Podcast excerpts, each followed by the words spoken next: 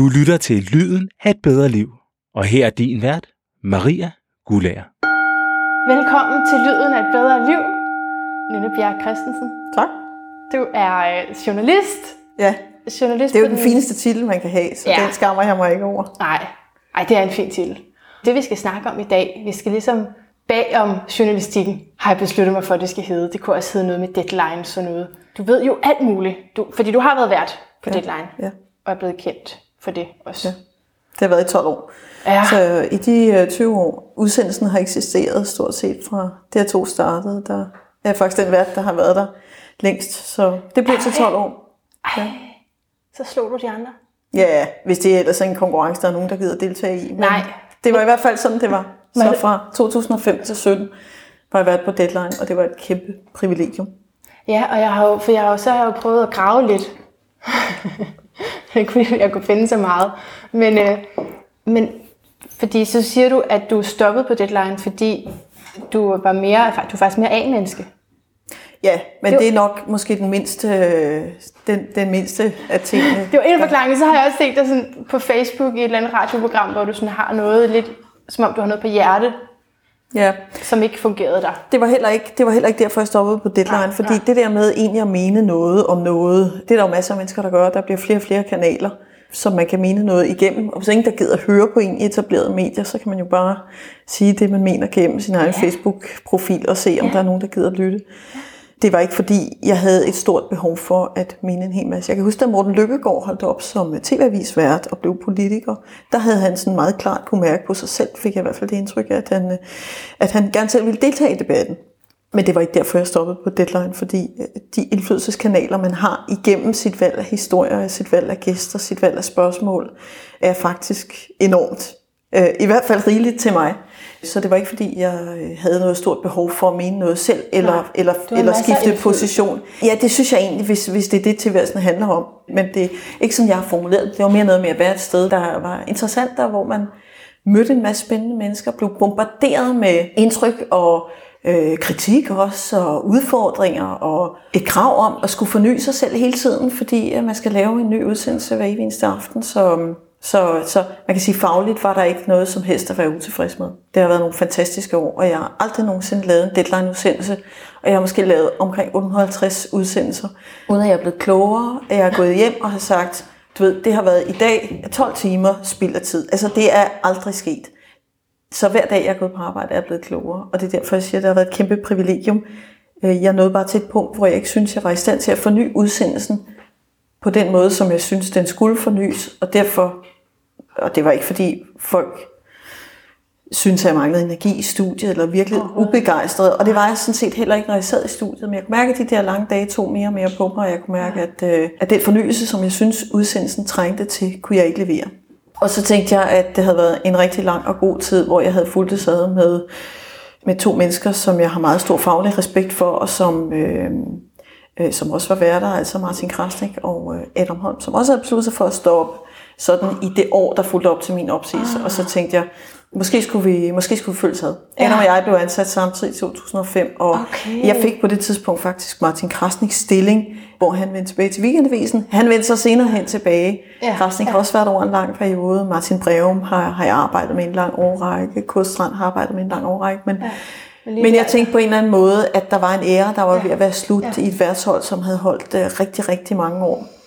Mm. Øh, og har præget udsendelsen øh, længe. Jeg tænkte, at det var på tide at give plads til nye kræfter. Og jeg har også fået tre børn i den periode, hvor jeg har lavet deadline. Det. Og, øh, og det er klart, det trækker også på kræfterne. Ja. Så derfor så øh, kan jeg selvfølgelig også mærke nu, hvor jeg ikke går sent i seng og står tidligt op, og eventuelt du ved, har, spædbørn eller små børn, som skal forstyrre en om natten, at øh, jeg har min nattesøvn. Og det er jo et privilegium, som jeg altid har sat meget højt, men som jeg ikke rigtig har kunne forfølge i de år, hvor jeg havde børn. Og det har så været prisen fred være med det. Ja, ja. Øh, der har været dage, hvor man har sovet 5-6 timer. Øh, men, øh, Og så alligevel det er svært- præstere. Ja, det er et hårdt tidspunkt at skulle top på. Ikke så meget det, at skulle præstere efter at have sovet kort tid, men det er mere det med, at der er, altså du ved, når du står op øh, klokken 6 om morgenen, altså så er der så lang tid til, du skal toppe, ikke? Jo. Altså Jo. 22.30, Jo. at det er helt svimlende. Altså det, det er mange, din arbejdsdag har mange, mange faser Ja. ja. i løbet af sådan en dag. Altså når man Hvis møder på arbejde, lur eller sådan noget. det, jamen, det, det, er jo ikke, øh, det er jo ikke muligt. Altså, når man Nej. møder på arbejde omkring frokosttid, jamen, Ja, ja, okay. altså, så, så, så er der jo gået et godt stykke tid, ikke? og så har din ja. arbejdsdag måske yderligere tre faser, som man så prøver at inddele med nogle måltider, og noget kaffepause, Ja. ja. og nogle kager, og noget slik. Og, Ja. øh, det er en forbandet lang dag, men øh, til gengæld har man også det privilegium at kunne følge medieudviklingen Ja. en hel dag, og kunne samle op på tingene, og, øh, og jo også i al sin enkelhed en masse på alt det andet journalistiske arbejde, der er lavet i løbet af en dag, hvis, øh, hvis det er sådan en, en nyhedshistorie, man beskæftiger sig med, at så kunne høre og læse, hvad alle de andre har skrevet, og så prøve at ligesom lave du ved, det bedste interview. det, ja. og- og lave en opsummering, lave, og. Ja, lave det bedste interview, der bliver Ja. lavet på den dag om Ja. den sag. Det skal helst ligge hos os. Ja. Hvilket selvfølgelig også er et pres, men sådan skal det være. Ja. Man skal skulle gøre sig umage, hvis man har det privilegium at være på den udsendelse. Og hvis man har det sådan, at man begynder at, at skride lidt i syningerne i forhold til, om det er det rigtige sted at være, så fortjener man heller ikke at være det. Så det var den erkendelse, jeg nåede frem til. Ja. Og så er mine børn så også nået en alder. Øh, 6, 8 og 10 er de nu, hvor jeg godt kunne tænke mig at se dem noget mere. De går i skole alle sammen nu. sammen, Ja. og- Og jeg har jo arbejdet aften, og jeg har arbejdet weekend, og jeg har arbejdet påske, pinse og Hjalp Marked og Roskilde Dyrskue og alle andre tidspunkter, hvor folk er sammen med deres øh, familie, der har jeg med en vis sandsynlighed arbejdet. Og øh, nu holder jeg meget hårdt på af alle de øh, glade ferier, der har været i løbet af foråret, hvor man har ved Kristi Himmelfart og Pinse og Påske. Der arbejder er jeg bare ikke. Slut. Det er min, Ja. Og min sommerferie er min. Og det du skal jeg har ikke også diskutere. en, en lille nyfødt hund, som vi muligvis Ja. kan høre i baggrunden. Det vil jeg bare lige sige til lytterne. Det er rigtigt. Det, der pusler, Han er det meget, er... øh, sød. Han har lige spist min kjole. Ja, så jeg det er ikke der så meget pusler, det er en lille nuller, der er, er ni uger gammel, og som er meget optaget af Lego blyanter og andre ting. Så helt- det er det var det, er det der jeg skramler lidt, men øh, man skulle nødt gå og kede sig, så sådan en hundvalp her, det, øh, så, er man, så er man sikret beskæftigelse sådan, Ja, det ligger måske lidt til dig. Jeg tror også... Ja, jeg er ikke så god til at til lede i gang, det må jeg nok konstatere. Nej, nej. Jeg tror, altså, når, når du beskriver det der, nu er så grunden til, at det, var, at det var godt at være der. Var lidt i tvivl det første, da du sådan sagde at med præstation og alt det her, om- det var grunden til, at du ikke var der, eller om det var grunden til, at du var der. Nej, Bare ja, fordi det er lyder, sikkert begge For det lyder også hårdt, ikke? Og, og jeg sad faktisk, da jeg skulle skrive min 10. klasses opgave, ikke? Det, er, det er nogle år siden nu, men jeg kan bare tydeligt huske det, fordi jeg skrev om at, være, at blive journalist. Og så konkluderede jeg, at det ville jeg ikke være. Og så tænker jeg bare lidt sådan, måske faktisk er det værre, når man læser om det, end når man gør det. Altså, det lyder voldsomt, Ja. men der, må, der er jo et drive og en nysgerrighed, ja. som, som man bruger til at få det til at glide alligevel. Altså grundlæggende har jeg en, en nysgerrighed, som, som jeg har været heldig at kunne tilfredsstille igennem, igennem et fag. Altså, ja. jeg, jeg er jo sådan en type, som hvis der kommer en brandbil kørende ud på vejen, så løber jeg efter og ser, altså, hvor det brænder, ikke? Eller hvis der det? kommer en politibil. Ja, ja, fordi jeg vil simpelthen vide, hvad fanden der foregår. Og det er jo, Ja. den, den nysgerrighed skal man have. Hvis man er lidt ligeglad, hvis man ikke har noget behov for at finde ud af, øh, åbne for nyhederne, eller finde ud af, hvad der foregår i dag, altså, så, så er det jo ikke det rigtige fag. Øh, jeg ved ikke, om jeg vil anbefale mine børn i dag at blive øh, journalister, og det er jo også noget meget anderledes, end det var for 20 år siden, hvor der ligesom var en vej ind, og det var Journalisthøjskolen i Aarhus, Ja. øh, og nogle meget etablerede øh, medier, hvor man kunne sige, at hvis du kommer ind i dem, ja, så er du egentlig sikret en god uddannelse og en rimelig stærk karrierevej. Nu er alt jo nedbrudt på grund af digitaliseringen. Der er blevet brug for mange flere, der kan kommunikere.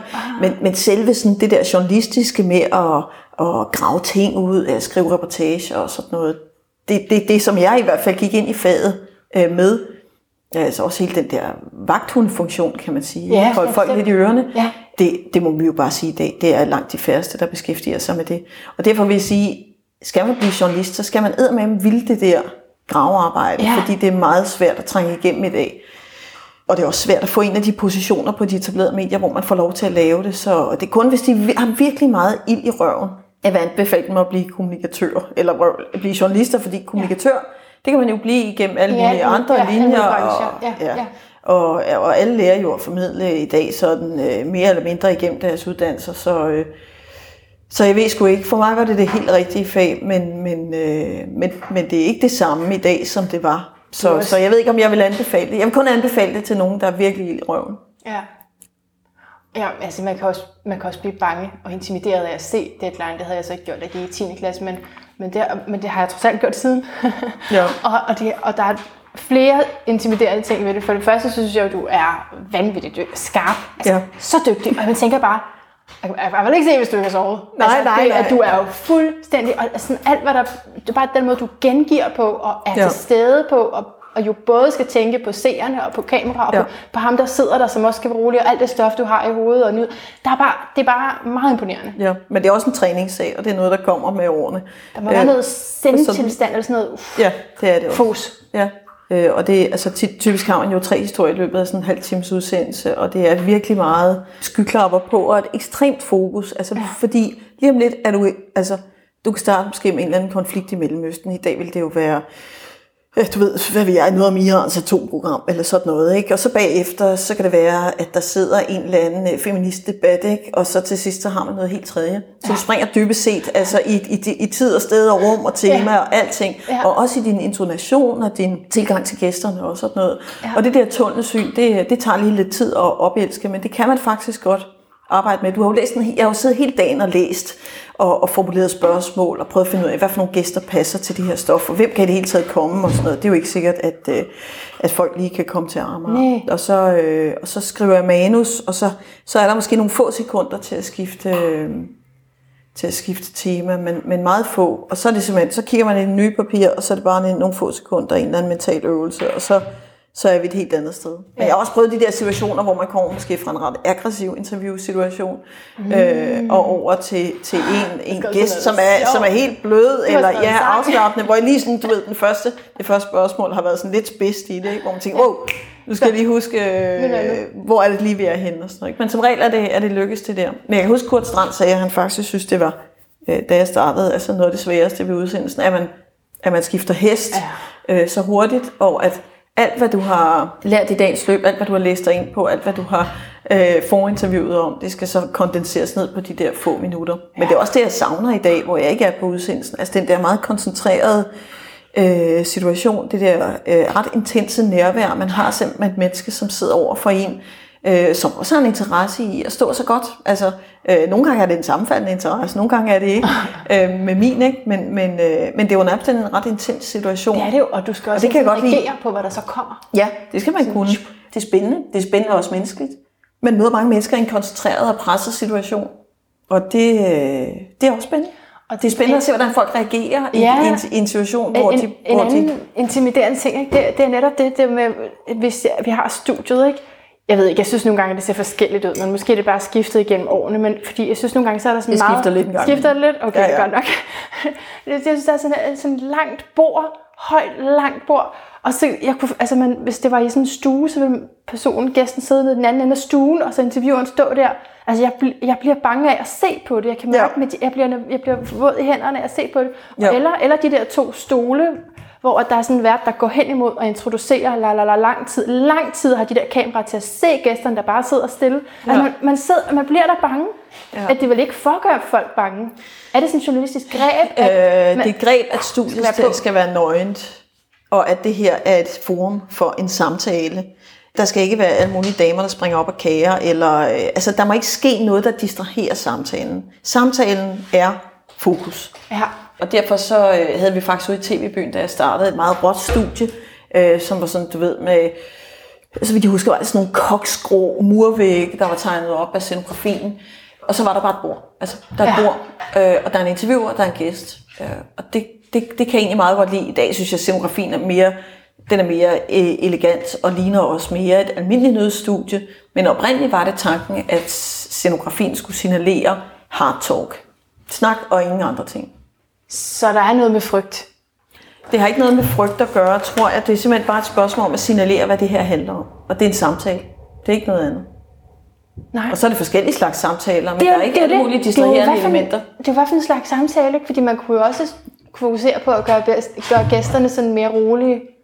Jo, så kan de tage i aftenshowet, hvis de vil have et øh, format, hvor, Ej, det de, synes jeg også hvor de er skal. Øh, Vi har pr- principielt ikke nogen bløde stole i deadline, eller havde, det har vi stadigvæk ikke. Øh, Det er, det er øh, sådan nogle... Øh, det blødeste, man kan komme til at sidde i, er de der venerstole, som øh, måske også er kendt for det der, en af de præsidentdebatter, som, øh, øh, som Kennedy var i. Hvis ikke jeg husker meget galt, var det Kennedy Nixon, der på et eller andet tidspunkt i 60'erne sidder i en, en præsidentdebat i Veners stol der. Det er dem, Ja. vi bruger til det absolut blødeste. Okay, og ja. det er bare sådan en behagelig... Er det dem, vi bedst kan lide?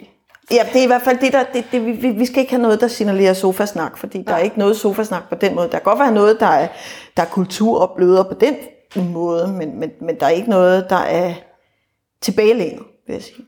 Nej. Okay, Det skal være en koncentreret samtale, man oplever. En koncentreret, Men er det så ægte? samtale. Må jeg spørge dig, er det så ægte? Fordi, fordi hvad nu, hvis man kunne, øh, hvis jeg kommer ind i sådan et studie, og jeg bare bliver helt sådan rystagtig, og så slet ikke mig selv, og så tænker de bare, så tænker folk, at hun fik jo slet ikke, hun sad Ja. bare og var bange. Og Det er jeg, fik, bare jeg, fik, ærgerligt. jeg får det også dårligt som seer nogle gange, når jeg ser ja. nogen.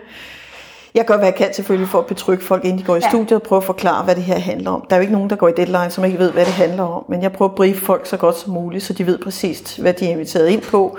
Og meget ofte også fortælle dem, hvor vi starter, så de kan komme godt i gang. Jeg har en fælles interesse med gæsten her, vi kommer godt i gang, og de kan svare på det første spørgsmål, der bliver stillet. Og så mærker jeg egentlig, hvis der er en nervøsitet, så hjælper det rigtig meget at komme godt i gang. Og så er man ligesom, så er man videre. Jeg oplever også, at det ikke som interviewer er en fordel at øh, give folk nogle nemme spørgsmål i anfølgelsestegn, eller nogle medløbsspørgsmål, som bekræfter deres egen dagsorden. Alle har godt af at blive udfordret. Øh, fordi hvis man bliver udfordret, og jeg spørger dig, som jeg spørger dig om, øh, om et eller andet som ekspert, hvor ved du det fra? Øh, Så bliver du nødt til at læne dig ind og fortælle mig, jamen nu skal du bare høre, det ved jeg, fordi jeg har læst de her de rapporter, fordi jeg følger den den tænketank, fordi jeg følger den og den ekspert, øh, og så redegør for, du ved, hvad årsagen er til det. Frem for at jeg bare tager en eksperts udsagn for en given ting. Så, så alle, også selvom jeg accepterer de her menneskers autoritet, har godt af at blive udfordret. Mm. Øh, fordi det, det gælder om i en interviewsituation, det er at få den modsat til at læne sig ind i interviewsituationen og levere noget som gæst. Og det er det, jeg gerne vil have til. Jeg vil gerne få min gæst ud, ligesom en, ja. En blomst. Ja. Og der, der kan de hjælpe at blive modsagt. Det er i hvert fald Altså godt at på- blive udfordret. Ja. Og hvad sker der, hvis en gæst bliver meget nervøs? Det må man jo sidder prøve at håndtere i angst i øjnene. situationen. Ja.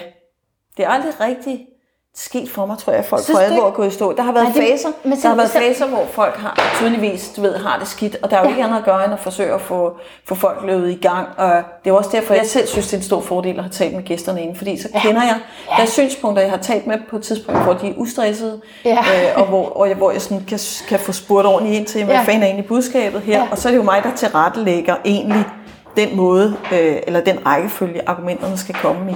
ja. Og derfor så, øh, så er det faktisk en, øh, en, øh, en stor fordel. Du sagde før, at der skulle ikke være noget, der distraherede i studiet. Nej, det, det, det, det er i hvert fald Det det, scenografien skal, det, skal, øh, ja. skal signalere. Ja. Men så, okay, så vil jeg bare gerne quiz. Jeg skal lige finde ud af, hvad jeg skal dig. Jeg tror, det bliver sådan her. Altså, der er et YouTube-klip, ikke? Hvor ja. der er noget, som distraherer dig. Ja. Men hvis nu du bare ser billedet, og så skal gætte ud fra billedet, så jeg kan lige lægge det øh, til lytterne på Facebook. Det her billede, kan du så huske, hvad der sker her? Nej, jeg kan overhovedet ikke huske det. Det, ved Det er jeg interessant, at jeg har haft ham der i studiet. Øh, Kom og lidt. vi laver de Ja. kontroller ud fra de analyser, ud fra de efterretninger og erfaringer, vi har. Øh, og igen så er den fra Milano, øh, den der er mest besøgt i øjeblikket. Men der sker også noget på de andre ruter, og dem laver vi også kontroller på. Du kan godt høre nu, Men ikke? i dag i, i BT kan man læse sig til, og det kunne man jo øvrigt også for et halvt år siden i jeres eget Ja. flag, fagblad Dansk Politi, at øh, flere af dine kolleger Jeg tænkte, jeg kunne også stoppe den der og så sige, jeg ved, hvad, hvad Nynne Bjerg Christensen så gør. Men det vidste du godt, ikke? Ville du ikke altid bare ignorere den? Og var det din, og var det din telefon? Jeg har aldrig min telefon med i studiet. Ja. Den ligger oppe på kontoret. Så det, var, det må have været hans jo.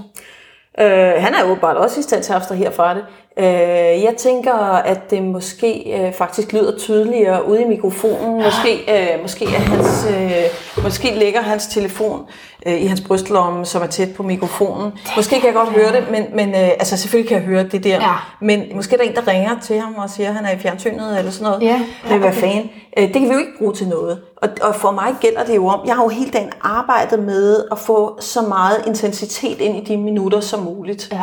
Øh, og så er det jo ikke mig, der skal bruge 20 sekunder på at konstatere, at telefonen ringer. Det ved han, det ved jeg, det ved seerne. So fucking what? Hvad tror du, der, tænker du noget der? Tænker du, hvad har du gang i, hvor har du ikke slukket Ja. din telefon? Det er faktisk sådan, at studieassistenterne, så vidt jeg husker, plejer jo at spørge, øh, altså dem, der mærker folk op, og Ja. folk velkommen og sådan noget, giver vand og alt sådan noget. De plejer jo at, øh, at dobbelttjekke, at folk, øh, hvor, hvor folk har deres telefoner. Ja, Ja, så kan så man det- få den over og ligge over ved dem. Der var, der var ved en eller anden lejlighed, hvor, hvor, hvor der var øh, en af de andre, jeg tror ikke det er, øh, jeg mener faktisk ikke det er et af mine interviews, men jeg har set en ret, du ved, en situation, hvor der var en anden af debatdeltagerne, der reagerede på, at den eneste telefon ringede. Ja, det er da naturligt. Så, så øh, men det kan jeg jo ikke rigtig kontrollere. Så kan man godt lige have en grinepause af det. Ja. Men, men jeg føler, når jeg har de der 32 minutter og 30 sekunder, så skal de udnyttes intenst, og så, så, så behøver vi ikke, øh, så ikke bruge nogle sekunder. Men, men altså på at konstatere, at telefonen ringer. Men det er sjovt, fordi jeg har der... Øh, jeg ser nogle gange i fjernsynet, du ved, når vi snakker om, øh, der kører sådan nogle Kanal 5-programmer, fartjagt og øh, alt muligt, som min søn synes er hyggeligt at se. Og så, øh, så er ham der faktisk øh, en gennemgående figur. Nå. Og når jeg, når jeg har set ham her på, på de der udsendelser, har jeg aldrig nogensinde spekuleret over, at jeg har haft ham i studiet. Du kan ikke lige huske. Nej, jeg kan ikke huske ham. Nej. Jeg kan ikke huske den situation der. Jeg har simpelthen lavet så mange Men udsendelser. den ligger så, simpelthen på YouTube. Ja, men, jeg- men der er masser af udsendelser og gæster, som jeg slet ikke kan huske. Ja. In- Ingen idé. Når jeg så ser det, du ved, så, så kan jeg godt mærke, at det, det aktiverer et eller andet meget langt væk, men øh, det tror jeg er en konsekvens af den der ekstreme koncentration, Ja. at når det er væk, så er det helt væk. Altså, øh, det er meget det ofte også- sådan, at jeg kan ikke huske, når udsendelsen er slut, øh, hvad vi startede med. Nej, er det rigtigt? Jeg kan simpelthen ikke huske, hvem der var den første gæst. Men det er vel så også, fordi det ikke er et personligt møde. Det er holdninger mod holdninger. Det er fordi, det er en ekstrem øh, samtalesituation, som ikke har noget med virkelighedens verden Ja, at gøre. ja, Øh, det er jo en ekstremt kurateret og styret situation, som man prøver at folde ud, og derfor så, så øh, er- ligner det ikke et hvert andet møde. Nej. Det gør det jo ikke. Det er, det er en meget intens, speciel situation. Men, men jeg føler en stærk forpligtelse til, når folk sidder og kigger på den udsendelse. Og det gælder sådan set også, hvis jeg interviewer folk i dag øh, i, i en ny rolle øh, i, i andre sammenhæng, for eksempel til konferencer, at ja. øh, jeg vil simpelthen ikke spilde deres tid med et dårligt spørgsmål. Nej. Så øh, det, det er... Øh, og hvis jeg selv kan mærke, at jeg nogle gange kommer til at stille et spørgsmål, som er dårligt, for eksempel fordi man kan sige sig selv, hvad svaret er, øh, så, øh, så undskylder jeg og siger, øh, ja, det er måske et svært spørgsmål at svare på, eller du ved, med far for, at det er et dumt spørgsmål, ikke? Så undskylder du lidt ligesom inden. Ja, altså, ja, altså nu, nu er interviewformatet lidt anderledes ved konferencer, så hvor man måske kan have en debat, der var øh, en time eller sådan noget. Ja, ikke? Men, altså, godt men, men jeg, jeg har det selv sådan, at øh, når man har det, det privilegium at være moderator, Ja. ja. så er man jo også meget styrende, og det er, det er man jo også i deadline som interviewer for, hvad der skal præsenteres for folk, og derfor så synes jeg, man har en forpligtelse til at stille nogle begavede spørgsmål. Ja. Og det er jo det hele op, oplevelsen, on. øh, det, det, det præger jo oplevelsen for seerne rigtig, rigtig meget. Fuldstændig. Nu, nu, nu vil jeg stille et godt spørgsmål, håber jeg. Altså, nogle gange så siger man jo også, at det er et godt spørgsmål, hvis det er noget, man ikke kan svare på. Ja, Kender det du kan også være et godt tænkt spørgsmål. Over. Men så Ja. tænker jeg sådan, det, men et eller andet Det sted, ikke noget. Nej, men jeg synes jo faktisk, et godt spørgsmål er vel også noget, der netop udfolder. Ja, anyway. Det er fordi, det vigtigste, jeg får svar på i det her interview, ikke? det kommer nu. Hvem er det, der bestemmer nyhederne? Og det kan godt lyde sådan lidt blondt, lige når jeg ja. Siger det. Men, men altså, der er bare så mange kanaler i dag. Og, Ja. og, men på en eller anden måde, så er der noget fælleshed. Ikke? Der er noget af det samme. Der er nogle Ja. genganger, som man kan se i mange, på mange forskellige kanaler. Ja. Hvem bestem, altså, er, det, er det nogle bestemte journalister? Hvad, hvad er Ja, kriteriet det er sgu for, et godt at det er noget spørgsmål. nyhed? Altså, øh, nogle gange kan jeg selv blive overrasket over, at ting kan blive en nyhed. Ja. Øh, nogle gange har jeg for eksempel sådan med Christiansborg, at, at jeg synes, der går lige lovligt meget børnehave i den. Øh, det gælder fra Christiansborgs side, men det gælder også fra Christiansborgs journalisters side, og det mm. gælder alle dem, der står omkring. Du ved, i den der ring rundt omkring de to, der slås, eller om det der mobbeoffer, som, øh, som en eller anden øh, MF'er øh, så lige er blevet i dagens anledning, eller en... Øh, en øh, minister eller sådan noget. Ikke? Så, øh, så nogle gange så tænker jeg, hold kæft mand, det der er bare ingen historie, som er væsentlig nok. Og så kan man have andre historier, som jeg synes er ekstremt væsentlige. For eksempel i den historie om en masse slettede mails i forbindelse med Tibet-kommissionens arbejde, Ja. som sådan set er en skandale, der kan vælte en regering. Burde kunne vælte en regering, fordi det er foragt for kommissionsarbejdet, det er foragt for Folketinget.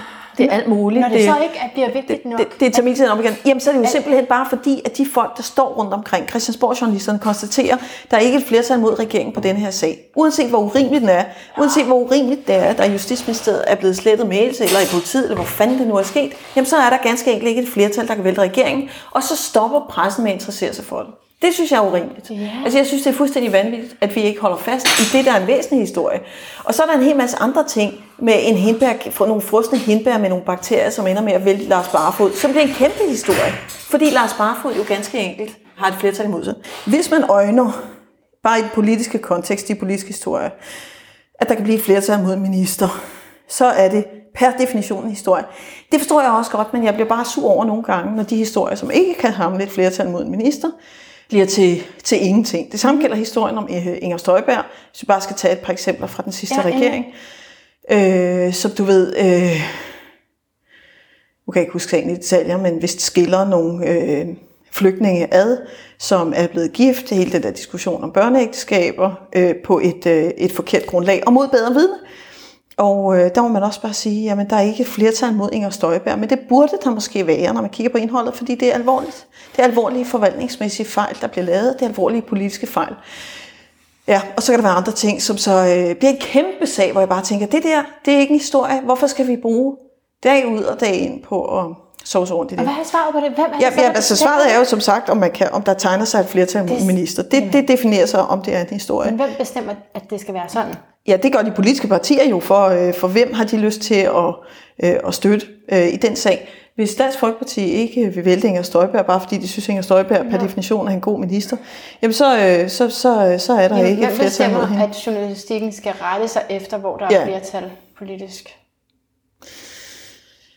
Det er jo nok en udvikling, der er sket i takt med, at, at mediepresset er blevet større, sensationshungeren er blevet større. Vi kan jo ikke se bort fra, at Ekstrabladet og BT, som tidligere var de to tabloide aviser, der ligesom var dengang jeg voksede op, at deres øh, tilgang til stoffet har, har bredt sig. TV2 kommer ind der i slutningen af 80'erne og, og lægger et, et lidt andet tryk også på, øh, på kilderne, har grundlæggende en anden tilgang, mere folkelig tilgang, end, øh, end DR har haft, hvilket helt klart også var tiltrængt, og som, som DR også har haft rigtig godt af. Og så kommer hele den der udrulning med nettet, som jo betyder, at øh, hvis man skal have nogen indtægt overhovedet på nettet, så, det så, så skal man have folk til at gå ind på det. Så det noget, og så får man, øh, så, så, så får man de der ministerstorm-ting, som, ja. som kan opstå. Altså Vincent Hendricks og hans... Øh, og hans bobleteam der har jo, har jo beskrevet, hvordan sådan en, hvordan sådan en pressestorm kan se ud i forbindelse med, øh, og, og storm også på sociale medier og sådan noget. Ja. Så øhm, der er ingen tvivl om, at det der tryk har betydet, at i det omfang, at der er en ministertaburet på spil inden for det politiske felt, jamen så har du en, så har du en kæmpe historie, og så bliver du ved og ved og ved og ved og ved med at trykke som journalist, indtil han vælter. Og i det sekund, de er gået, i det sekund, Christian Friis Bak stiller sig op på en øl, ølkasse og siger, okay, nu kan jeg ikke være minister mere, eller Uffe Elbæk øh, som kulturminister siger, nu vil jeg ikke mere af hensyn til min mand, så mister journalisternes interesse, øh, så, så mister de interessen for den, øh, og, og så er der, du ved, sådan lidt, øh, så, så kigger man lidt tilbage og tænker, okay, øh, var vi for hårde ved ham? Var det egentlig færre, at Uffe Elbæk gik af som kulturminister?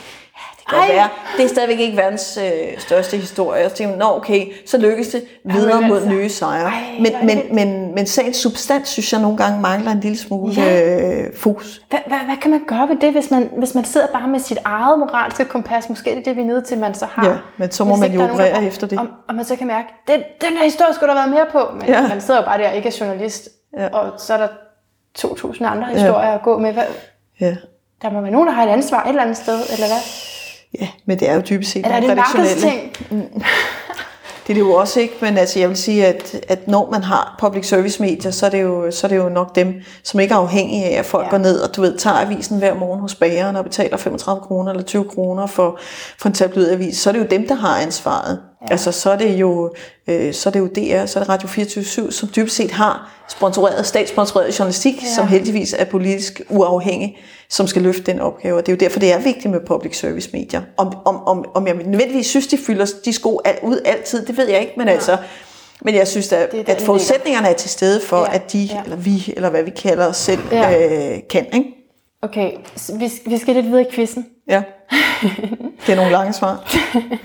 Nej, quizzen kommer bare væver sig bare lidt ind igennem. Vi var slet ikke med den quiz, men nu kommer jeg bare til. Fordi jeg synes, der er noget, der er lidt vildt. Jeg fandt kun det her, fordi, øh, fordi at hende, altså, hendes mand, hende der laver det, det er øh, quizzen med Signe Molde, ja. jeg vil tale med dig om. Ja. Jeg, jeg fandt det, fordi hendes mand havde udgivet en bog, og jeg, så ham fandt jeg på Instagram, og jeg Ja. havde godt hørt om hende, men jeg har aldrig set det. Ja, det og så, så begyndte fedt. jeg at sidde og se alle sammen, og så var jeg bare sådan, wow, det her, det er jo vildt. Ja. Hvis jeg kan finde ud af at stoppe lidt tid, så jeg godt tænke mig, at du skal ja. se, hvad det er, de her to svarer, for det er med statsministeren og, og med eks-statsministeren ja. Helle Thorning og Lars Løkke. ja, hun har en god evne til at få nogle store kanoner ind. Men det er jo, det er jo vildt, ikke? Ja. Det, det skal vi lige tale om, hvor vildt det er, at man kan sidde og lave sjov sammen med politikerne om deres egen dem, sager. ja. ja. Og så spørger hun så, har I nogensinde oplevet det? Øh, noget med at tabe milliarder. Hvad, ja. hvad tror du, de svarer? Øh, altså, når der sigter hun til det her med at sælge ud af infrastruktur, altså TDC og Lufthavnen og, øh, og Serum Instituttet. Ja, det tror jeg var det sidste noget, der. ikke? Ja, det er nok Statens Serum Institut. Ja. Øh, Men det er bare lige deres første impulsive svar til, om de har kendskab til sådan noget. uh, jeg tror, de vil være afvisende, men med et twist. De siger, de siger begge to nej. Det synes bare, det er meget sjovt. Med det samme, nej. Ja, men de er også søde, ikke? De, Lidt afvisende. De, de, de, øh, for selvfølgelig har de det. De er jo mega sympatiske, og det, jeg synes bare, det er så... Fordi hun sidder virkelig og, og joker med dem Ja. om deres... Ja, nogle af de ting, som man kunne sige, som netop siger, som, hvor det er en kæmpe skandale med slettede mails, har hun også haft meget med om. Hvad er det for en form for journalistik? Altså, øh, Jonathan Spang kan jo noget af det samme Ja, i dag ja. på, øh, på DR2. Og det er i virkeligheden noget af det, som har været praktiseret også i... Øh, åh, hvad fanden er det nu, han hedder ham, den amerikanske... Øh, En af de der talkshows. ja, ja, men nu han, nu er han gået af, ham den jødiske fyr. Hvad fanden var det, han hed? Ja. Nå, ret skøn, ret skøn Men ham, fyr. som nu har, er Trevor Noah, ikke? Ja, nej, ja, det kan jeg ikke huske, men, men nå, nu kan jeg pludselig ikke huske ham. Men, men altså en måde at kunne håndtere øh, sådan meget penible sager på, og Ja. også en, det er på en måde også en måde at få politikerne tale i det der tilfælde på. Altså grundlæggende vil jeg sige, at jeg, at jeg synes egentlig, hvad de der, for eksempel de der to angår, Helle Thorning og Lars Løkke, der, ja. der, øh, der synes jeg personligt i hvert fald, at vi har bedre politikere, end vi, end vi går og tror og minder hinanden om. Altså, fordi når vi ser politikerne, er det jo de der meget stressede og pressede situationer, Ja. øh, hvor de skal redegøre for en eller anden øh, sag, som, som møder øh, en hel masse modstand. Øh, og, øh, og ikke de der 85 procent af tiden, hvor de sidder og laver forlig og konsensus og bliver mm. enige og laver lovgivning og Arbejder. prøver at mødes. Ja, ja. Ja, jeg møder jo tit politikerne i de der situationer, hvor de står sammen, hvor de har en debat. Ja. Og når de så går ud af døren, du ved, så dunker de hinanden på ryggen og siger, Nå, det var hyggeligt, vi ses i morgen, hister hjemme, bum, bum, bum. Ja. Altså, de kender hinanden ud og ind, og mange af dem sætter rigtig stor pris på hinanden. Ja. Der er også nogen, hvor jeg tænker, okay, hvordan fanden er du nogensinde blevet valgt til bestyrelsen for det lokale vandværk, for ikke at sige øh, borgmester eller noget andet. Ja. Øh, men, øh, men de der to, synes jeg egentlig, altså har en høj kvalitet, og man må bare sige, at de, og det har Helle Thorning jo i hvert fald bevist, kunne godt sidde et andet sted. Ja. Jeg er også meget, øh, derfor også meget skeptisk over for udnævnelsen af Tommy Ahlers som, øh, som ny mini- minister, fordi mange af dem, der er i politik, har jo været det igennem rigtig mange år, har været der som, som unge, og ved det virkelig. Men Kan en mand som. Tommy Ahlers, han er vant til at blive båret på hænder og fødder, han er vant til at blive fætteret, og nu skal han pludselig stå på mål for alt, hvad regeringen går og siger, mm. og, og vil jo i løbet af, af, af, kort tid også blive, øh, du ved, udstillet som, øh, som en idiot i nogle sammenhænge. Og hvis man har et valg, som Ahlers har, øh, og som Helle Thorning også viste sig, hey, jamen så, øh, så, så tror jeg sgu øh, ikke, øh, de, øh, de holder længe, eller gider det særlig længe, fordi det er sgu også en bestemt disciplin, det der med at skulle stå ja. op for alting hele tiden. Det er især lykke sindssygt god til. Nå, Ja, så det var kvaliteten af de to Ja. gutter øh, og, det- og gudinder, synes jeg sådan set, Men det er mere det der med, at, der, øh, at journalister ser, at man, noget som helst. Nej, man, man, man så kan sidde og blande politik Ja. Med satire, og Ja. mens de er der. Og, Ja. ja. og nogle gange så får de jo, de får jo lige lejlighed til at sige noget, men de skal jo stadigvæk, de ved jo... De skal bare stå, de stå er jo- model til det. Ja, men de er en sjov setting, du ved, så Ja. de kan ikke rigtig forsvare sig som i deadline jo. Nej, men Ja, alligevel så kommer de hele tiden. Øh, og det kan man se ja. både fra en positiv og en negativ vinkel. Altså den positive er, synes jeg, at det er fedt, de stiller op til det.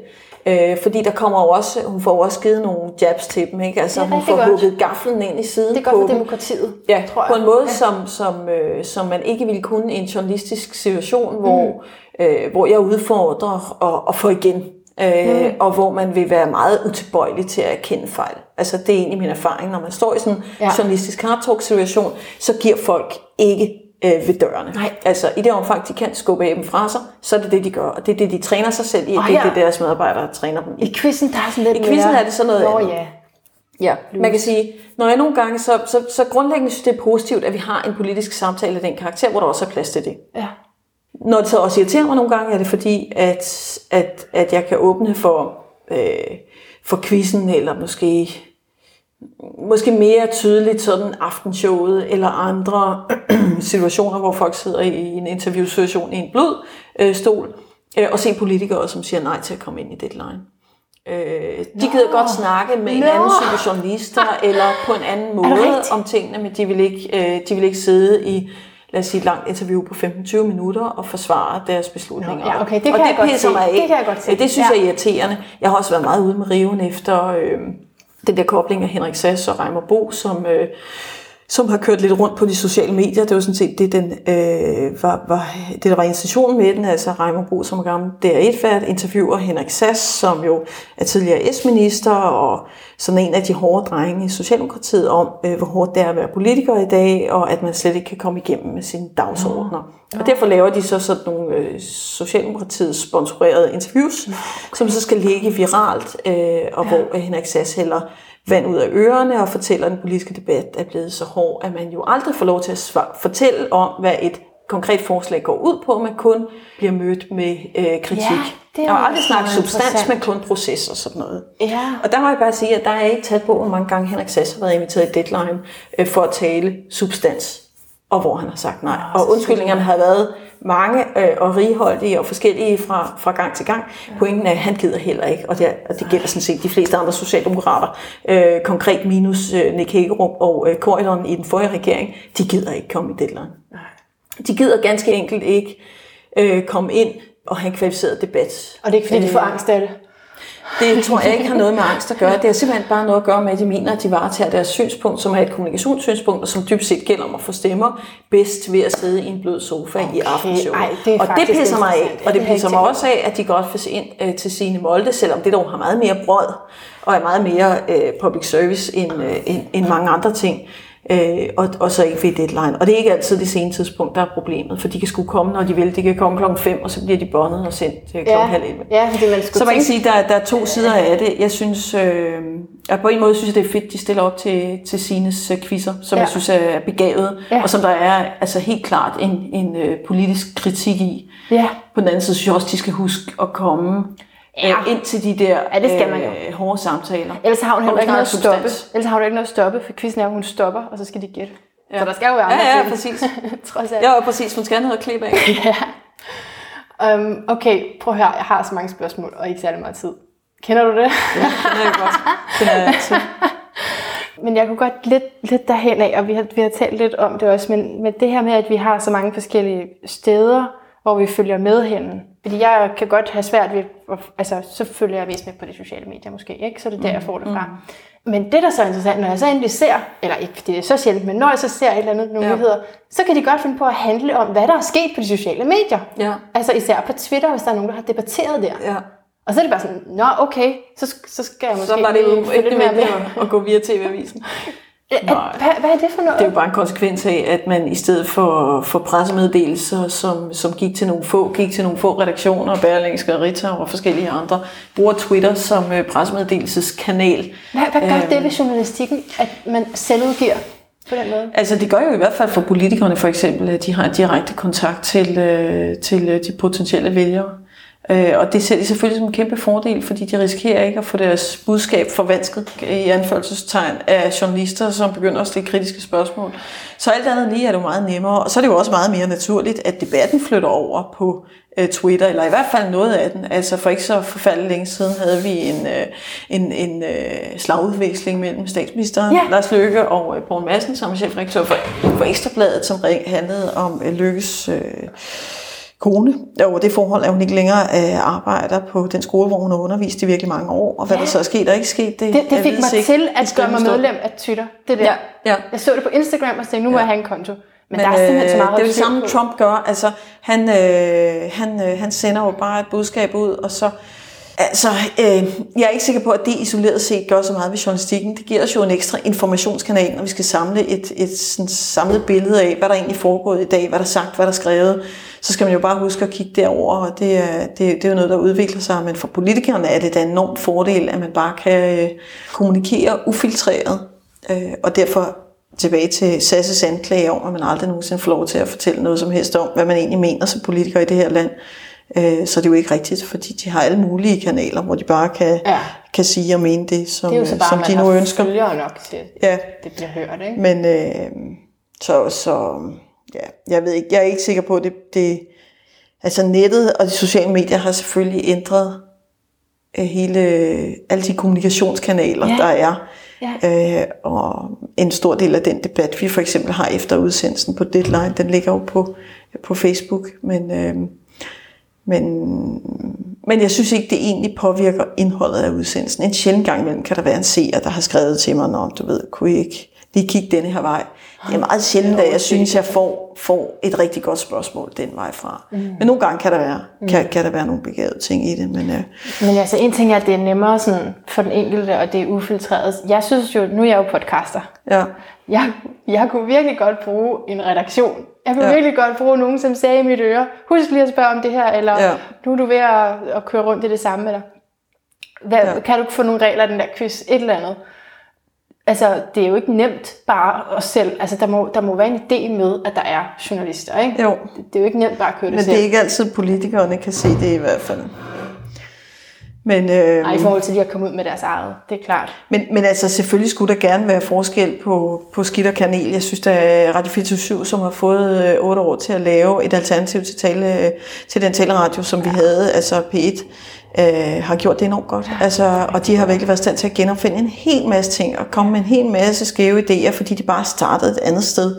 Ja. Øhm, så øhm, øh, så øh, igen synes jeg, at det er fornuftigt at kigge til, til public service medierne og se, hvad de, øh, hvad de faktisk leverer af indhold, fordi de, de kuraterer jo, altså det du efterlyser er i virkeligheden en, en kuratering af indholdet, ikke? Altså alt det der Twitter og Facebook, det bliver sådan en kakafoni øh, af, af stemmer, og man kan ikke finde ud af, hvad fanden er op og ned, ikke? Altså så må man jo i gang med at prøve at læne sig op af nogle stemmer, man stoler på, som skriver analyser eller, eller laver radio, øh, det gør jeg da selv i hvert fald, sætter pris på, på nogle radioprogrammer, som, øh, som, som er, er gode til at tykke det politiske spil ja. for mig. Jeg hører Kåre ja. Steno en gang imellem, hvis, øh, hvis tilgang jeg godt kan lide, og så, så, så fortæller de mig lige, hvad fanden der er op og ned. Ja.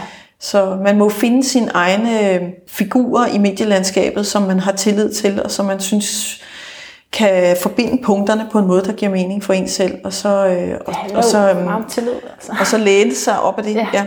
Men man kan sige, hvad er det egentlig, vi kommer fra? Hvis vi lige skal riste det op fra, lad os sige 50 år siden, der kommer vi fra en partipresse, hvor du har øh, fire-fem aviser, der ligger sig klart op af et politisk øh, synspunkt, altså Berlingske og er for, øh, for de konservative og politikken sådan øh, øh, radikale. Øh, Hvad er Jyllandsposten fra? så? Øh, Ja, Jyllandsposten er for, for jyderne, ikke?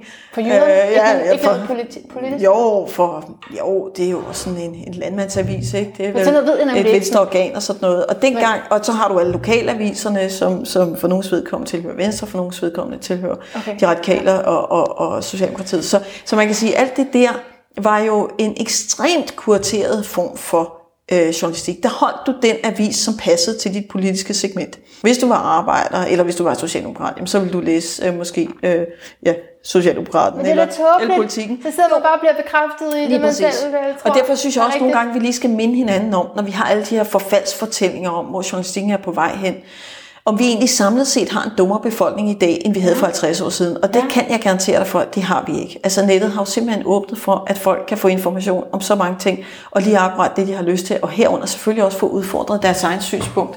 Og der er jo også sket en mainstreaming af alle medierne, for eksempel de aviser, jeg lige har nævnt, som i dag er meget mere in the middle of the road, end de var øh, for 50 år siden Øh, hvor de bare sendte de budskaber ud til folk, som de i et vist omfang ønskede at høre. Og hvis du for eksempel havde været igennem den, øh, den arbejdsmarkedskrise, som vi jo så øh, 100 gange op igennem 70'erne og 80'erne, øh, hvis du havde set den reflekteret i dag gennem en partipresse, så havde det jo også været røvsygt, ganske enkelt. Så på den måde synes jeg jo, der sker en hel masse. Altså, der, de Hvordan brydning- man fortælle om det i dag? Ja, så, ja, ja, dengang ville du jo så bare fortælle øh, historien ud fra det synspunkt, Nå. som avisen nu forfægtede, om Ja. du var en arbejdsgiveravis, altså Berlingske Tiden, Ja. eller om du var en arbejdstageravis, Okay, ja. som, som måske kunne være øh, politikken eller, eller andre, som ligesom stod bag fagforeningerne. Mm. Øh, hvilket var fuldstændig uinteressant. Ja. Altså fordi man kender godt de synspunkter. Der, hvor du vil have, det du vil have, det er jo der, hvor synspunkterne mødes. Du vil have sammenflætning. Du vil finde ud af, hvor er, der, øh, hvor, hvor er der noget common ground her? Hvor kan de finde hinanden? Hvor er konsensus? Ikke? Hvad er sandsynligheden for, at de finder hinanden? Øh, og det kræver jo en rimelig ne- neutral iagtagelsesevne. Ikke? Ja. Øh, og derfor synes jeg da samlet set, altså vi er 10.000 gange bedre stillet i dag Så kan det godt være, at der er nogle journalister, som brokker sig over, at deres, øh, du ved, deres arbejdsplads er faldet bort, øh, men, men andre er jo opstået i stedet, og jeg tror i virkeligheden, det der sker nu med sociale medier og med nettet osv., mm. er jo bare altså, i virkeligheden, at ansvaret for egen læring i meget høj grad bliver lagt på på dig som individ, Seer. ikke på dig som Lytter. medlem af, af FOA Læser. eller, eller HK eller, eller nogle andre, eller dig som socialdemokrat. Det er, at du kan ikke identificere dig med en gruppe mere og sige, okay, hvis min forbundsformand mener sådan, eller hvis min partiformand mener sådan, så mener jeg også det. Fordi derunder er der jo en masse nuancer. Man skal simpelthen meget mere ind og finde sig selv i mediebilledet i dag. Og finde Så ud af, vælger man måske ud fra noget andet. Måske hvis man Ja, kan over, det ved jeg ikke. avisen hver dag, så holder man en, der kun kommer Ja, i det- weekenden, eller ja, ja, ikke kan overskue det, det, papiret, det, så det må holder man jo selv en finde ud online. af. Igen, du må finde ud af, hvad der giver mening for dig. Du, du må finde ud af, hvem du, hvem du lægger dig op af. For forleden dag talte jeg med en politiker, som havde forladt øh, Facebook, og vi snakkede om, hvorfor det, og, Ja. og han synes, det var besværligt. Også, altså, det er en besværlig debat at have, at der var så mange mennesker, der kunne blande sig, og der blev også talt enormt grimt på øh, sociale medier. Øh, og Facebook for eksempel. Ja. Og, og især som, øh, kan jeg godt se, hvis man er politiker, så bliver man simpelthen talt til øh, som idiot nogle gange. Øh, og det, altså, det er jo så et dannelsesprojekt, hvor vi måske lige skal lære at Ja. impulskontrollere os selv og finde Jo. ud af, hvornår er det, vi skriver ting, og hvornår er det, vi ikke skriver ting. Ja. Det er ligesom, hvad det er. Men, øh, men du får mig ikke til at sige, at det udgør et problem, at folk, som vi tidligere aldrig nogensinde hørt noget til, har en stemme. Altså, det var jo det, der skete i forbindelse med, at Dansk Folkeparti opstod, og man fik det såkaldt gule Danmark, for eksempel ved det sidste øh, kommunalvalg. Folk har holdt op med at stemme, sådan som eliten i det her land siger, at de skal stemme. Og det synes jeg grundlæggende er meget svært at se som noget negativt. Mm-hmm. Altså, alle mennesker i det her land har jo altid haft en stemme. Eh, ikke altid, men altså i hvert fald siden 1915, hvor kvinderne kom Ja. til. Ikke? Øhm, de har haft stemme, som de kunne bruge, men de har været ekstremt præget af at bruge den stemme, øh, sådan som deres segment, som deres familie, som deres partiformand eller forbundsformand nu engang anbefalede dem at gøre, eller deres sociale klasse.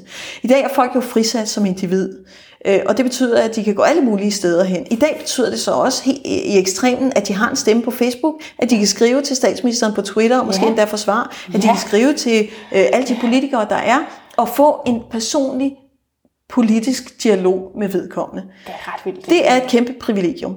Ja. Øh, og det, det, det får får mig simpelthen aldrig nogensinde til at sige noget andet. Jeg kan godt forstå som minister, at det kan være irriterende, at der er 50.000, der gerne vil i kontakt med en. Øh, og jeg kan også godt forstå det irriterende, at befolkningen ikke længere gør, som man for eksempel hos Socialdemokratiet eller Venstre har været vant til, øh, at, øh, at, at, de skulle, øh, at de skulle gøre. Ikke? Altså, er man, man har sige, linje. prøv lige at høre, nu rider vi den her retning, Ja. og Stavning siger det, okay, så, så rider halvdelen af landet øh, med ham. Ikke? Sådan er det bare ikke længere. Det er jo godt. Jeg synes, det er godt i den forstand, at folk har øh, deres egen stemme. Men selvfølgelig er det også bøvlet og besværligt, og selvfølgelig skal folk lære at tale Nå, ordentligt til hinanden på nettet. Men det er da også et altså, er privilegium. Ja, ja. Men så vil jeg lige nå at runde øh, det her øh, fænomen, det brand heroes Ja, med dig. det ved jeg ikke engang, hvad jeg tror. Jeg. Det, jeg tror også, det er nyt, at det har ramt nyhederne, men jeg har fået, fået blik for det, og først så blev jeg sådan helt øh, indigneret, moralsk, altså, hvordan kan det ske? Og så bagefter har jeg fået, faktisk fordi det var et deadline, sådan måske lidt mere nuanceret forhold til det, men det, men det når du taler om neutralitet og tillid, ikke? så er det, at øh, man kan være en sådan lokal øh, pige fra Herning, som har mange følgere, fordi man tager billeder af sine børns madpakker, måske. Ja. Og så kan Kastus sende dig en pakke Kastus, og så skal, oh, du, ja, det er en sag, så faktisk godt. Ja. så skal du poste fire gange om ugen ja. noget med Kastus. Der er noget med tillid. Det er bare, der, er også, der er også nogle zoner, ikke? Jo. Som, er, som bliver svære af det. Fordi hvad er, det, vi, hvad er det så, vi kan tro på? Er det, fordi du får gratis kastuspålæg? Og 20.000? Ja. at du sælger det? Eller som er det så godt? Øhm, så, så ja, det er bare, det er vel ikke kun, det er Ja, altså, kun godt. nej, jeg har lidt svært ved at få mit PCK over, at, øh, at folk poster øh, øh, vinpålæg, som er et forholdsvis øh, mainstream øh, madprodukt, øh, hvis de får penge for det. Jeg, altså, det er jo indlysende at se, at der er en interessekonflikt af en eller anden art. Omvendt har jeg det også sådan, når man beskæftiger sig med folk, som er kommunikatører øh, på, på egen hånd, øh, så er der jo ikke nogen som helst garanti for, og det siger bestemt heller ikke, at der er øh, hos public service medier, men dog alligevel en lille smule mere. Altså, er der ikke er interessekonflikter? Det var Ja, nemlig det. Det var det er der jo hele hey, tiden. Det var vigtigt det her, fordi, ja, fordi så sagde øh, din øh, kollega der, så sagde han, øh, hvad, hvad er egentlig så forskellen på, hvis vi her på Deadline modtager en bog fra Gyldendal, så siger vi jo ikke, at den er for, altså, vi siger jo ikke, at de har sendt den til os. Vi laver Nej. måske bare interviewet, Ja. og hvor de der andre, de skal sige, at det her det er sponseret. Ja. Altså lige der er der jo en konkret, et konkret forskel mellem, øh, mellem det forhold, at, at øh, det der med, hvem som måske er vært eller sådan noget, han, Hvem han får jo sit, sit løn, øh, sin løn et Ja. andet sted fra. Jamen, nyhederne er afsindigt tilfældige. Præget af, du ved, hvad en redaktør kigger ud af vinduet i bussen på vej til arbejde og set, eller hvad der sker i redaktørens øh, børnehave. Eller, altså, ja, selvfølgelig. Hvor fanden skulle historier altid ellers komme Og hvem der lige sender en bog. Det er da et godt tip, man skal måske sende jeres bøger ja, til du, deadline. Tro mig, det er ikke den første. Altså, der kommer cirka Jeg vidste 20 det ikke. bøger om ugen, hvis ikke øh, 30. Jeg vidste altså, det, der, det der er et godt trick. Så har man Nå, da men en altså, chance. der, der foregår jo et enormt bearbejdningsarbejde fra alle mulige menneskers side af værter og redaktører på Deadline. Har I ikke lyst til at sætte det op? Har I ikke lyst til at sætte det op? Jeg vil gerne i Deadline. Jeg ved noget om undervisning. Jeg ved noget om dit og dyne. Det sker jo hele tiden. Så, så det er jo den fisk, øh, du, du skal prøve at fange fem fisk om dagen i den der fiskedam. Ikke? Og, øh, og så er der nogen, der stiller sig ind foran kameraet og siger, jeg vil godt i Deadline. Og der er nogen, som bare sidder og passer deres arbejde på universitetet. Og vores opgave er jo at finde ud af, hvem fanden er egentlig den bedst skikkede til at løfte lige akkurat den her opgave. Men, Ja. men altså, øh, men, men øh, jeg har det sådan, når jeg sidder og kigger på de der øh, folk, så altså for eksempel øh, sådan nogle YouTube-fænomener, Ja. ikke? Altså, så er der jo en enorm øh, sammenblanding af alt muligt ruskumsnusk, og jeg synes, det er meget uigennemskueligt. Øh, vi må nok tage det sure med det søde og sige, jamen altså, hvis der engang imellem kommer noget fint på læg, fred så være med det. Øh, Hvis man også af og til kan få dem til som, øh, som kraftbekæmpelse, så vidt jeg husker, ja, har, har fået dem ja, til. ja, øh, og sige, ja, prøv lige at høre, øh, piger og drenge, øh, I skal ikke begynde at ryge. Fordi det er noget lort. Klart, det, men det er det der med Øh, så, så, man, så man må jo, øh, man må, øh, man må så også vende sig til i organisationer, som skal have fat i folk, at, øh, at gå lidt ind af hoveddøren, og lidt ind af køkkendøren, og lidt ind af havedøren, ikke? For, for at få fat i, i folk og, Okay, og ja. ramme folk. Ja.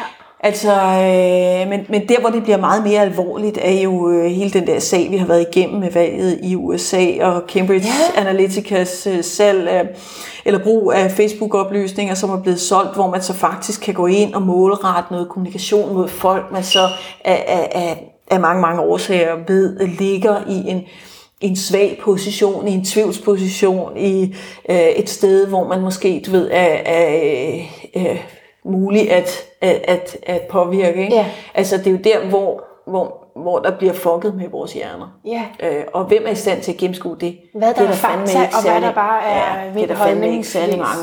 Men altså, vejen frem er jo selv at sætte tænderne i Kastus finpålæg, og hvis man ikke kan lide det, ja, øh, så er den jo ikke så forfærdelig meget længere. Så har man købt pakken. Ja. Lort, mand. Men det er, jo, det, er jo, det er det der med, at vi er, altså, at vi er jo, øh, vi bliver mere og mere overladt til os selv, Ja. og mindre og mindre overladt til en gruppe eller en, en øh, førerfigur, der Ja. fortæller os, hvad vi skal mene. Ja, så, så det- det er jo det, vi skal, det er det der, det er det der univers, vi skal øh, navigere i. Navigere i, ja. ja. Til allersidst her, Nynne, så vil jeg øh, bede dig at lave øh, din lyd af et bedre liv. Og jeg har taget min salme på med. Ja. Det er vildt, den har overlevet, for jeg siger, at jeg har flyttet mindst en milliard gange Den har også et den er øh, blevet fornuftigt, øh, fornuftigt bogbind, vil jeg sige. Jamen, de har selv syet det. Ja. Ja. I hånd, håndværk, håndarbejde hedder det. Øhm, men det er fordi, jeg har læst en artikel i Christi Dagblad, om at du godt kan lide til mange forskellige anledninger at synge. Ja. Fra højskolesangbogen, men den Ja. havde jeg ikke. Her Nej, nej, det er vi, da- tæt på. Tror du, tror du, altså jeg har, der er et forslag der, men øh, det er op til dig. Altså hvis du har lyst til at lave, det er heller ikke sikkert, det er din lyd af et bedre liv, men det var bare fordi, så, jeg vil så gerne have, at folk synger. Det var faktisk derfor. Ja, men det kan da også være, at vi kan finde sådan. en, som Måske med lidt mere lave. Øhm, Ja, men jeg har jo faktisk lige haft det store privilegium at kuratere en times sang inde i Vartov. Er det rigtigt? Sådan en øh, fyraftensang. Det var en stor oplevelse mellem 5 og 6, hvor vi bare sang alle de, øh, alle de sange, som jeg synes var fede. Det var helt vildt. Wow. Øhm, men, øh, men det er jo... Det kan noget. Ja, det Sang, kan virkelig noget. Og det er, som jeg også skrev på Facebook, ja. jeg gjorde reklame for øh, mit arrangement, meget svært at være i dårlig humør, når man synger. Og derfor skal man synge en gang imellem. Det er ligesom det med at gå med hat. Øh, både det at gå med hat og synge er jo noget, som, øh, som er vanskeligt at gøre, uden at, øh, øh, at man bliver bedre humør. Og Så det, er så det en- kunne faktisk godt være din lyd af bedre liv, en sang. Ikke? Eller? Jo, det er en sang, og, øh, og så er det jo, øh, der er jo mange, der er jo mange gode råd til det gode liv. Men, øh, øh, og, og det første er sådan set, fordi der er, der er en hel masse, der siger, at du skal bare gøre det, du har lyst til, og du skal bare, du skal bare være så fri. Og jeg har også snakket meget om det der med individet.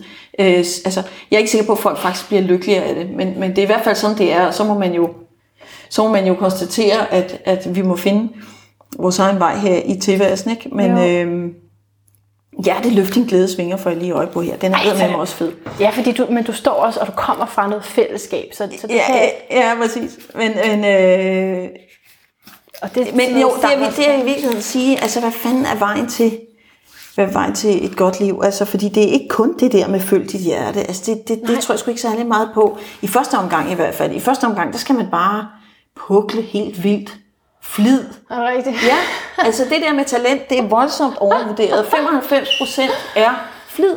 Altså Ja. ja. det er simpelthen noget med at øh, slå røven i sædet. Og jeg kan også mærke, det er det, der giver respekt øh, hos, øh, hos arbejdsgiver og hos kilder, hos gæster og dem, man ja. arbejder for. Altså, Lav det er det simpelthen, at man sætter sig ned og laver det forarbejde, Ja. ja. der skal til, Ja. fordi det er bare forudsætning for, at du forstår noget som helst her i tilværelsen. Og så kan det godt være, at du lige har noget ekstra talent til sidst, som, øh, som du kan drøse oven på kagen. Men altså, sagen er bare, at man kan nå sindssygt langt uden de helt store anlæg, men med, men med en stor arbejdsbyrde. Så jeg vil sige, de første 40 år af ens liv skal man sådan set bare regne med at arbejde rimelig systematisk Ja. og prøve at skabe sig noget albuerum. Og så kan det godt være, at det på et tidspunkt betyder, at man kan komme derhen, hvor man har faglig og økonomisk frihed til at vælge sin egen veje. Men, øh, men det står på skuldrene. Altså man kan ikke som 20-årig bare gå ud og sige, Nå, du ved, jeg skal jo bare øh, følge min egen vej. Ja, men altså inden for rammerne af et eller andet, Ja. som du tænker, der, der kunne være en karriere i for helvede. Nå, Der er desværre. Hjerte, løft din glæde svinger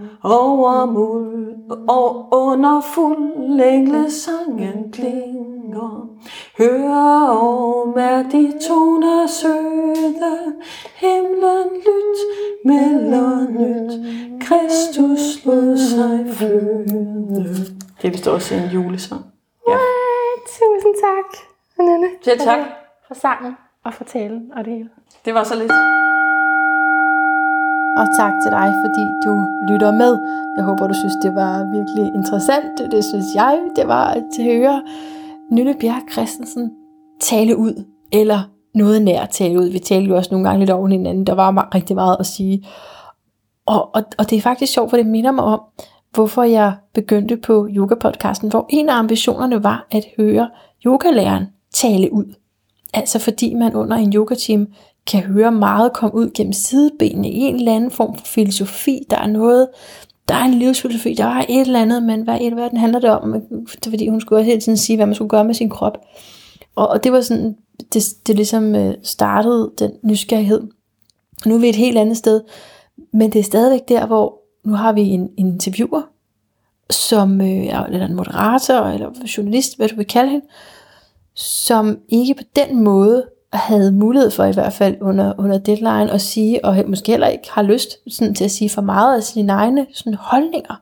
Men lige det der med at komme ind bag, øh, ind i maskinrummet, hvad, hvad er det egentlig, det handler om, og hvad er det egentlig, hvad er det egentlig, der driver værket. Øh, og for Nynne Bjerre Christensen kan jeg jo så forstå, at det ikke på den måde er det journalistiske håndværk, der optager hende, men det er ligesom bare, altså, det er ligesom bare hendes arbejde, og det, det, det, derfor så ved hun jo en del om det. Øh, og, og ja, jeg synes, det var rigtig spændende. Jeg håber også, at, at du kunne bruge det til noget. Og jeg synes, jeg synes også, det er interessant, fordi nu jeg taler jo selv her på et medie, som er et af de, de nyere, og det her med, hvordan det, det bare har ændret sig igennem årene, og hvordan det kommer måske også til at ændre sig, og hvordan, og om vi, så, vi skal jo også ture så og sige, nej, vi skal turde sige nej, tænker jeg, det er min holdning nu. Jeg synes, vi skal turde sige, det der medie, det vil jeg ikke med på, eller det der, det bliver for meget. Fordi ellers så, så skrider det måske. Så kan det være breaking news som et eller andet, helt fuldstændig, som er under bagatelgrænsen, og helt ligegyldigt egentlig for de fleste. Øh, men fordi, øh, at vi, at vi har besluttet at følge nogle bestemte medier, eller følge en eller anden bestemt udvikling, så, øh, så er det sådan noget, der sker. Jeg, det hænger meget sammen, tror jeg, formater og, og indhold. Så jeg ved ikke, hvor grænsen går, og jeg, jeg er helt øh, med der, hvor Nynne også siger, at det er jo godt, at vi ikke har en fører, eller en diktator, eller en, der, en eller anden gudfaderfigur, øh, som siger, hvordan det skal være. Det er jo godt, at vi selv kan træffe vores beslutninger. Men øh, det er, jeg tror ikke, det er problemfrit at skulle vælge sine egne nyheder på den måde, og selv finde ud af, hvad er det egentlig, der er øh, vigtigst. Det, øh, vi skal jo have nogle kloge folk, vi lytter til, trods alt. Så, øh, så respekt til journalister, og jeg håber, at de får med sig arbejdsro og, og, og plads til fordybelse, så vi kan blive lidt klogere også herude. Hvis du lytter med på dagen, altså pinsedag den 20. maj, så skal du vide, at om fire dage, så holder jeg et talkshow, og det er du meget, meget inviteret til. Hvis du øh, ikke lige har den øh, 20. maj i kalenderen lige nu, så skal du vide, at jeg sikkert holder noget andet. Og øh, det kan du gå ind og læse mere om inde på for eksempel Facebook-siden facebook.com The Sound of a Better Life. Hvis det er svært at huske, så kan du bare tænke lyden af et bedre liv på engelsk. Det er simpelthen så smart lavet. Og man kan også direkte fra min hjemmeside, lyden af et bedre liv.dk, klikke sig ind på Facebook. Ja, og hvis du så er typen, der ikke er på Facebook, og derfor ikke ved, hvad for nogle øh, ting jeg har oppe, så er der en, en håndfuld ting, du kan gøre. Der er simpelthen, altså man kan, også, man kan jo google sig til, til det meste, skal du tænke på, men der er, vi har også Instagram, Miss Maria Gula på Instagram. Hvis du ikke møder Miss Maria Gula på Instagram, så har jeg måske også en Twitter-konto. Det, det, det, det, var faktisk, det var faktisk kun fordi, jeg lige skulle læse det der med Lars Lykke. Øh, men ellers gammeldags muligheder, en helt almindelig e-mail. Og øh, ja, ja, du skal nok kunne finde mig, så endelig, endelig, endelig finde ud af, hvornår er det, jeg har næste arrangement, så vil jeg så utrolig gerne se dig til det. Indtil vi høres ved igen, gentænk alt, måske især dine nyhedskanaler.